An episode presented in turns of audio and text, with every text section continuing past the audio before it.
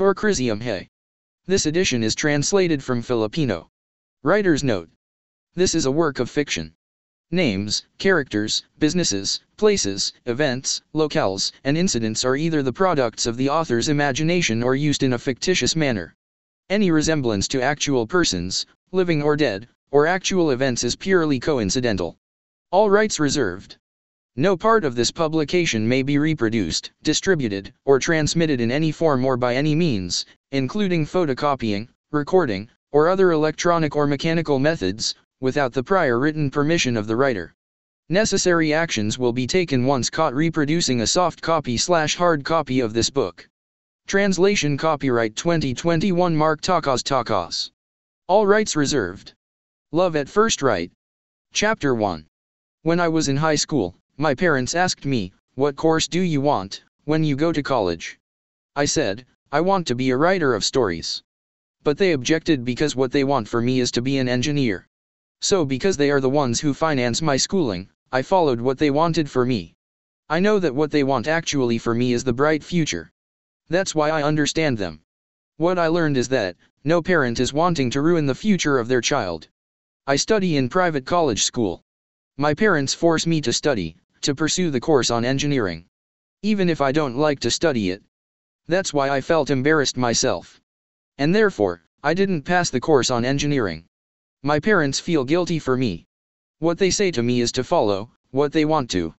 That's why, they always say, if I want to have a bright future, I must follow them. Even though I did not pass the course on engineering, my parents give me a chance. I feel the care and the love of my parents for me, they tell me in a way to continue my study. But this time, to study the course of seaman. I force myself to improve on what I'm doing. Like, to study hard, study hard, study hard, until I graduate, even if I did not like what I'm doing. That's why it is very difficult for me to do this. When I finish my class at school, I've been going to a bookstore that I always knew. I'm looking for a book there, not because I studying my course, but because I want to read stories that inspire me like novels and other great stories. Almost every day, when my class is finished, I have always been here ever since. I always read books, and because I always read, I always read five books in a year. Right now, despite that I read five books in a year, I never forget the one person I met. He is like a book. It's up to you, whether not to read it, but my story with him lives forever. Thanks to him because he is the one who told me, despite that he will never write another story again but I'm here for him to share his story. His name is Mark. He is the reason why I wrote this, and this serves as a remembrance to him. Before I wrote this, when I study my course in seaman, I had a classmate. He is very famous in our school. Almost every girl has a romantic excitement in him when every time they see him on campus. I always hang out with Manuel Salvador, because they say, when you have a famous friend, you have a feeling of confidence to talk to other girls. Until I always with him, and except that he is my classmate, we travel to some places with our other friends. We ride in his car and travel where we want. It is like a road trip or a tour. Then, we stay in a mansion house of Manuel's parents. I was amazed at the mansion house. I saw how beautiful the flowers swaying around when the wind swept. Every time that our classes finish, we went here to the mansion house, and I always saw the beautiful flowers, every time we are here.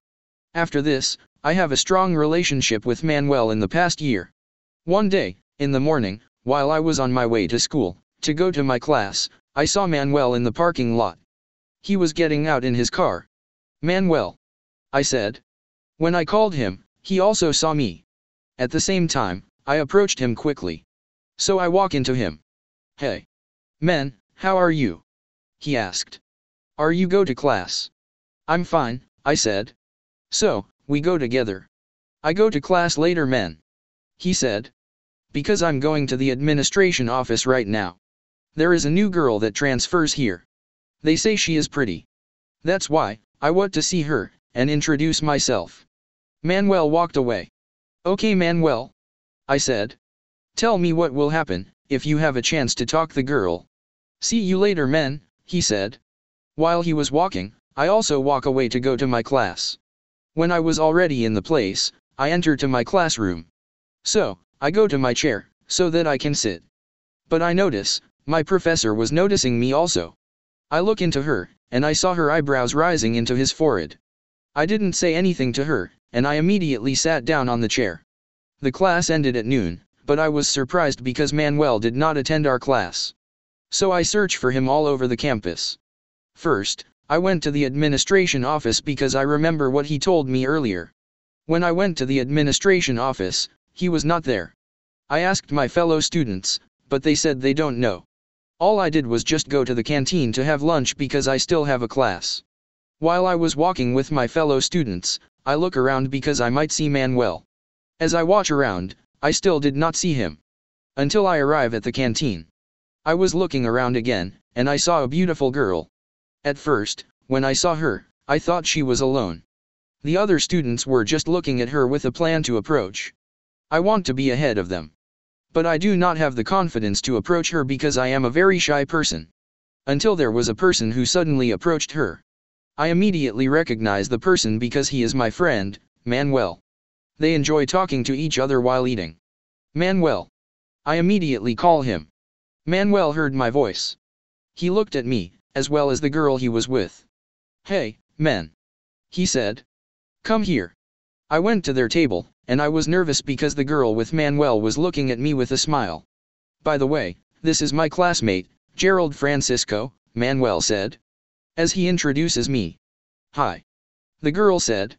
She smiles again. And, this is Christina. He said. Our new schoolmate here at school. Hello. I said shyly.